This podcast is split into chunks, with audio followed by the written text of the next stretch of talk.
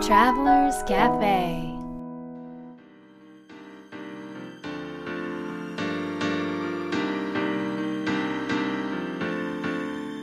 ライフトラベラーズカフェへようこそ松田美弘です。若菜です。ナビゲーターの竹井ひろなです。世界各国で自分らしいライフスタイルを送っている素敵な方々にインタビューをし配信するライフトラベラーズカフェこのバージョンはみひろさんと若菜さんが日本に来た時に各国で旅してきた時のお土産話と皆さんからの質問に直接答えるカフェトークでお届けします。今回はどこに行ってきたんですか？はい今回はロードス島です。はい。ロードストギリシャですかね。ギリシャです。こああギリシャ。えー、どんな島なんですか？ここは。こはねどんな島なんだろう？なんて説明したらいいんだろう？オリーブの島まあそれはギリシャだから。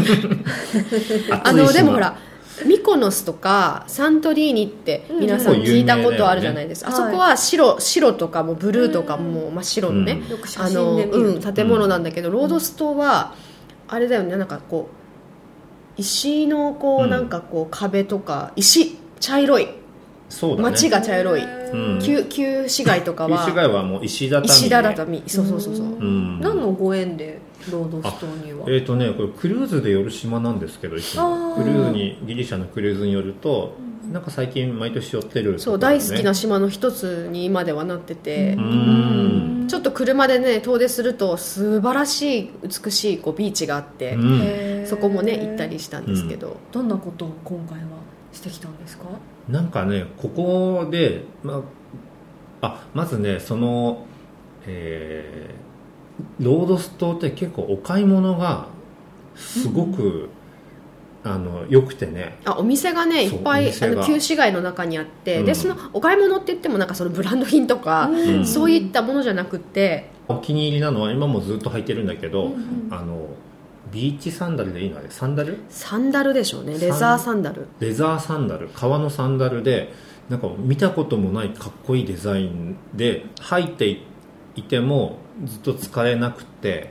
へでその職人さんがねそのお店でずっと作ってるわけそれ。を、それでなんか自分の足にもちょっと調整してくれて買ったのがずーっと入ってるね、うん。あ気になる。そうだねうん、私あのなんか美味しいアイスクリーム屋さんとかジュース屋さんとかがあってお土産屋さんもたくさんあるんだけどうん。なんかみんなでワイワイこう回って買い物して食べてってできるみんなで楽しめる島で島っていうか町か。あ、うん。そうなんですうん。ね、でその中でも、うん。なんかね、えーとたまたま入ったお店レストランが、うん。えっ、と日本人の奥さんが嫁いあ日本日本人の女性の人が嫁いだうん。っていうレストランがあって、うん。そこはファミリーでやってるんですけど、でそれでそこのなんかあの日本人の奥さんを持つまあ、あのギリシャ人ギリシャ人の方が男性がいるんです。その多分おじさんとかが最初にあの私たちを見つけてくれて、うん。君たちは日本人かってうん。言われて、うん。そうだって言ったら、うん。あの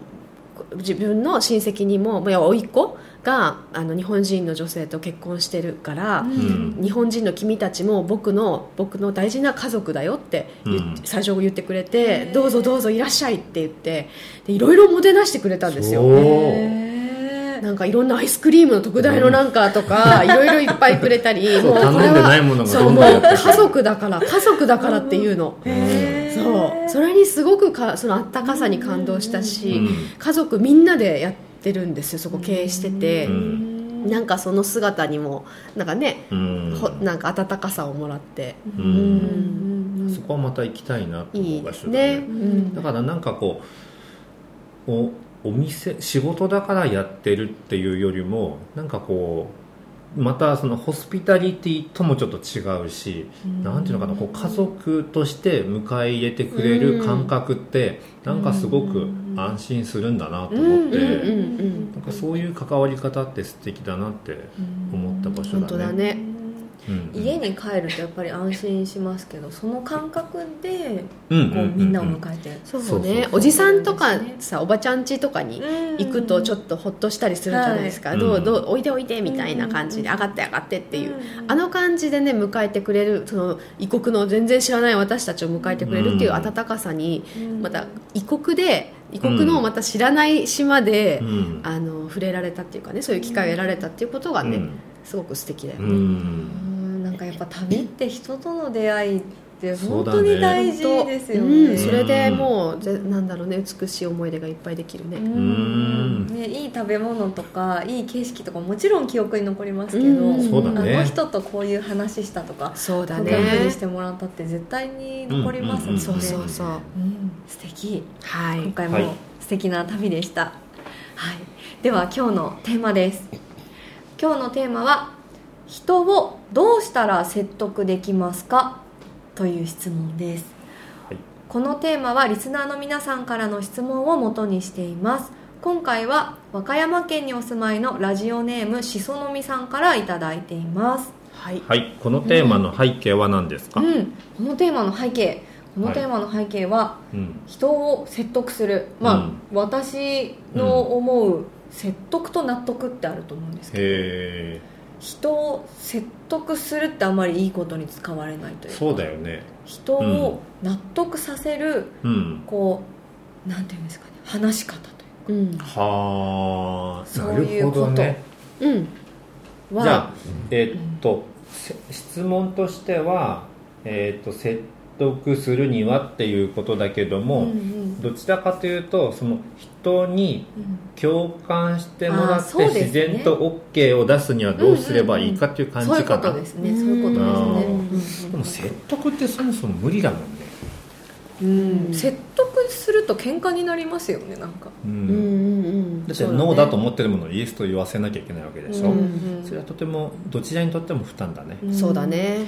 でも人間関係というかこうやっぱ仕事してたりとか、まあお友達同士でもそうですけどやっぱりお互いにそれに何かに対して自分はこう思うってやっぱ意見をそれぞれみんなが持っていた場合、うそれってどっちも間違ってないことじゃないですか、その場合ってどうやってこう意見というか、うん。心を通わせ合うことができるでしょうね、ああなるほど。心を通わせるか、うん。あえっと意見が違う違う場合、うんあ人たち同士での会話の中で。それは、えー、と意見が違うのを意見を一緒にしたいのか、うん。意見は違うんだけどもその人と仲良くしたいのかどっちでしょうかね。どっちですかね。なんかうん。そういう雰囲気の時ってもうその目的さえもうーん。もうな飽和している状態というか例えば今収録中にうん。このおせんべいを食べていいか悪いかって例えば私は食べちゃいけないと思ってて、うん。若菜さん食べていいって思ってた場合、うん。これ多分どっちも間違ってないと思うんですけど、あそっか食べてもいいよねって、この人は思うにはどうしたらいいのか。ああなるほど。食べ,、うん。食べながら話した方がなんかいい話ができそうだから、とりあえず食べてやってみようか ただなんか意欲なんない？うん、多分なんかその人がん。あのもともとこれはダメだって思ってたことがあってうんでもそのダメだって思ってたことがうん。自分が今やろうとしていることをベストな形でやるためには必要なことなんだって自分の中で納得すると多分そこは意見が一致すると思うんですよね。それをどういうふうに人に伝えてますか？いつもお二人とも伝伝えてるか、なるほど。えっとね伝え方、伝え方ね、伝え方。えっ、とそれは意見が違う人に対してこのここういうことが大事だよねっていうことを伝えるときにってことですよね、うん。はい。あそれはなんかすごく私自身がこう大事にしてるのは相手がそう思うもしくは思った思っている背景とかなんかそういったものをすごく大事にするっていうこと。うん。で多分その人が例えばこれはダメだと思った、あの背景が必ずあると思うんですよ。その人の人生の中でいろんな経験の中でいろんな人からとのやり取りでそういうふうにきっと思ったと思うしそのこと自体はその人の正義でうん。その人はきっとすごく一生懸命 こう生きてたりあの何か良かれと思ってそう思ってるわけだからそういったその人の大事にしたい思いをあの大事にしたいし、うん。知りたい、うんうん知ったら私自身もその違い違ってるね。実際にこれは違うよね。っていうことをやってたとしても納得できるから、うん。共感できるから、はいはい。そこの部分をまず探すし知りたいということで知る、うんうんうん。でその上でそれを知った上でそれもきちんとなんて言うんだろ受け取る。うん。うん。話を聞くみたいな。そうそう。なんか、あうん。こういうふうな思いがあって、うん。こういうふうになったんだねってじゃあこれは別にいい悪悪いじゃないんだけどあのこのことをもっとこうきそのねあなたが大事にしていることを大事にして達成するためにはじゃあどうしたらいいかなってうんいうふうに言うとん大抵やっぱりなんかこう、うん。自然とそういう流れになっていく、それをだから冷静に伝えるってことですよね、うん、相手の対思いをうんまず知って。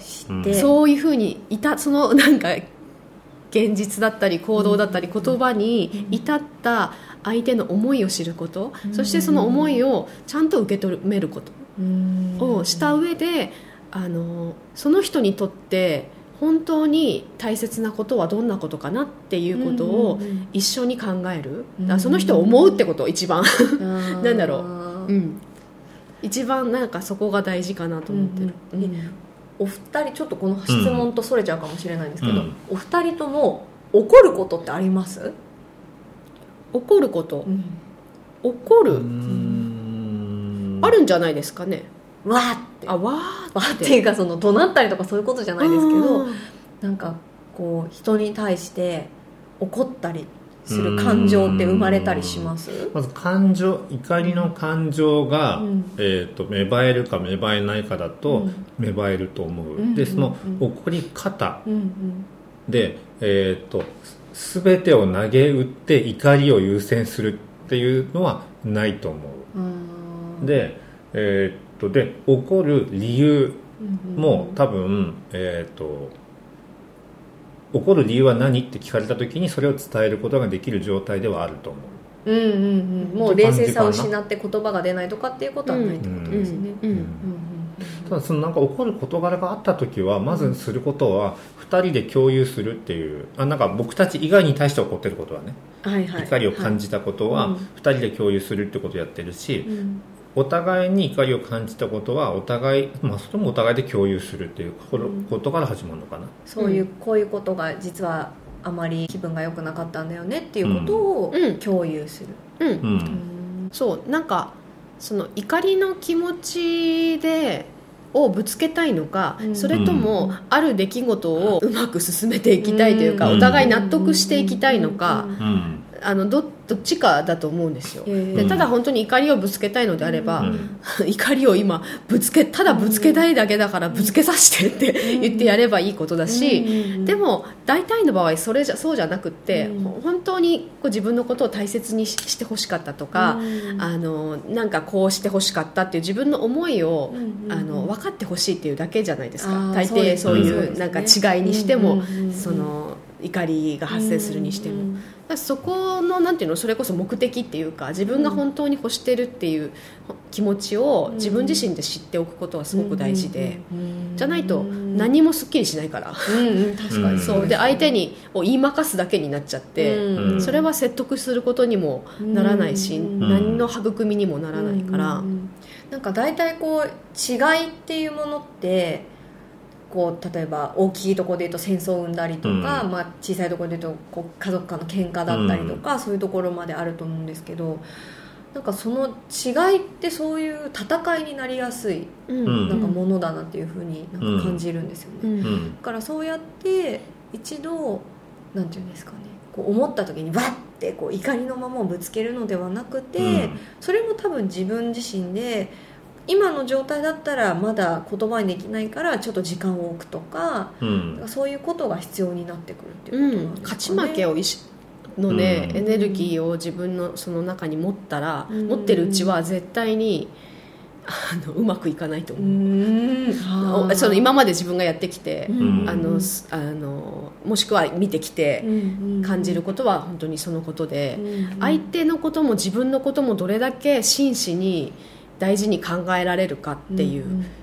ことだけしかね多分必要なことってない気がするんですよね、うん。それをやってったら自然とそういうなんていうの相手を思う言葉も出てくるし、うん。自分自身が納得できる言葉も出てくるはずだし、うんそうかそうか。そう。じゃあやっぱりまずは相手の気持ちを感じ取るというか話を聞くうんうん。耳を持つ、心を持つっていうところが、こう相手をまあ、納得させるとうん。ころのうん糸口にまあつながる。何かを大事なことをお伝えする上でね。ことになるんですかね。でもさなんか相手を納得させるっていうシーンってんなんか僕たちはあんまりない感じがするんだけど、まあでもあのーどういうことかな？おそらく納得させるというか、うん。あの例えばこうあせ成長お互いにとって成長なんだけど、うん。でもこれってちょっとい人様にとって失礼なことだったりするよね、うん。みたいなのがこう周りうんので起こった時に、うん。それを伝えなくちゃいけないっていう場合が結構多かったりするんですよね、うん。立うん。立場的になのか、うん。性格的になのか、うん。それはもう昔からそうだったんだけど、なのでそういう場面じゃないですかね要あは相手にあは。なるほまど、あ、その大大大事なことはこういうことだよっていうことを相手なりにちゃんと受け取ってもらうっていうことが納得させるっていうことなんだと思う。うん。だとしたら、なぜそのことを今このタイミングで僕たちが伝えたいと思ってるのか。っていうことをその事前に言うっていうことが大事だと思う。うん。うん。うん。うん。うん。うん。うん。そうですね。うん。そうですね。それって相手がうん。怒ってる時にはまずとりあえずうん距離を置いたりとか時間を置いたりしますか？相手が怒ってる時か。でも相手が怒ってる時に多分僕たちが言うことはないと思うの何も。うん。うん。うんその相手が受け入れる状態になってからじゃないと言わないと思う。ああじゃあそれは待つ。その時が来るまで。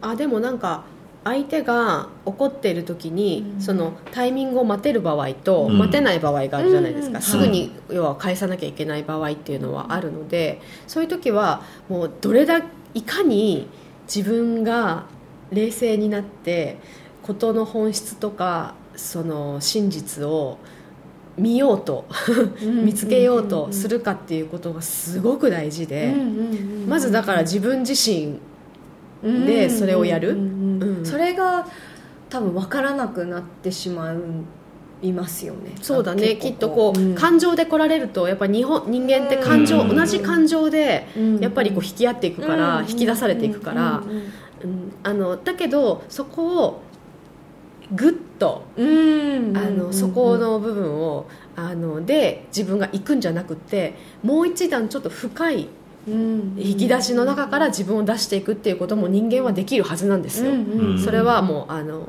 学びながらのことなんだけど、それは必ずできることだから、うん。それをするかしないかでその出来事が怒りの段階で終わるのかそれとももっと本質的な、あのメッセージとしておこ、ね、終わるのかが変わるだけ、だから自分はどっちにしたいのかでしょうね、うんうん。うん。なんかそれをまず自分でなんて言うんでしょうかね。あ私また感情的になってるわっていうのを気づいてうん。こう冷静になろうってまず気づくっていうところがなんか必要なのかなうん、で怒ってることも別に怒ってていいと思います。うん。怒ってるんだからこっちも。何なのその態度ってうん思ってるわけで。別にそれはあのこらえる必要もなくって。うんただその感情はしっかり自分の中にあるなっていうことを自分自身で受け止める、うん。そうんそこにあの批判もせずうん受け止めつつもでも自分が望むところはどこかなってどこの引き出しから自分を出していくことが自分がベストなのかなっていうことは自分で知ってただそれをやるだけひたすらっていう感じ、んんそれが訓練ですね。そうですね、ううんん。なるほど。はい。ということで、えー今回の魔法の質問は「相手を思うためにできることは?うん」です。相手を思うためにできること私は話を聞くことですね、うんうんうん。聞いちゃうんですよ。なんか多分癖だと思うんですけど、なんか聞いちゃうんですよね話を、うん。それがおそらく、まあ、人のためになっているであろうと信じてそれをやり続けたいなと思います、うん。はい。はい。さんは？私は、えっと、あ相手を思うためにできることはえっとまあ、信頼するなんですけどもっと行動面で言うと、あの別に私宗教何かに入ってるわけではないんですが祈るということをやるんですね、でそれはあの心の中で祈るっていうこともよくやるし実際に私は紙に書いて祈りの紙っていうノートがあるんですよ私の。ちっちゃいノートがあって、はい。でそれを破けるんですけど、うんうんうん。でそれにあのその人を思ってその人にとって要は本当にベストなね、うん、あの体験と出来事と答えが導き出されますようにという信頼を込めてそれをやるということ。それはやっぱり自分の問題から引き離すことでもあるし相手を信頼し、相手の光をそのままこう見るということでもあるのでその行為はずっとやってますね。うん、うん、素敵。姫広さんは？はい。僕は相手の背景を知ること、うん、今までの、まあ経験とかどん。なストーリーだったのかとかなん。かそういうところを知ることで、なぜ起こっているのかとかなぜそういう意見なのかっていうことが見えてくるかなと思います、うんうん、はい、はい、ありがとうございます。ライフトラベラーズカフェは世界各国から不定期でお届けするプレミアムトラベル版と今回のように日本に来た時に毎週お届けするカフェトーク版があります。皆さんからの質問もお待ちしています。次回の放送もお聞き逃しのないようにポッドキャストの購読ボタンを押してくださいね。それでは良い週末を Life Travelers Cafe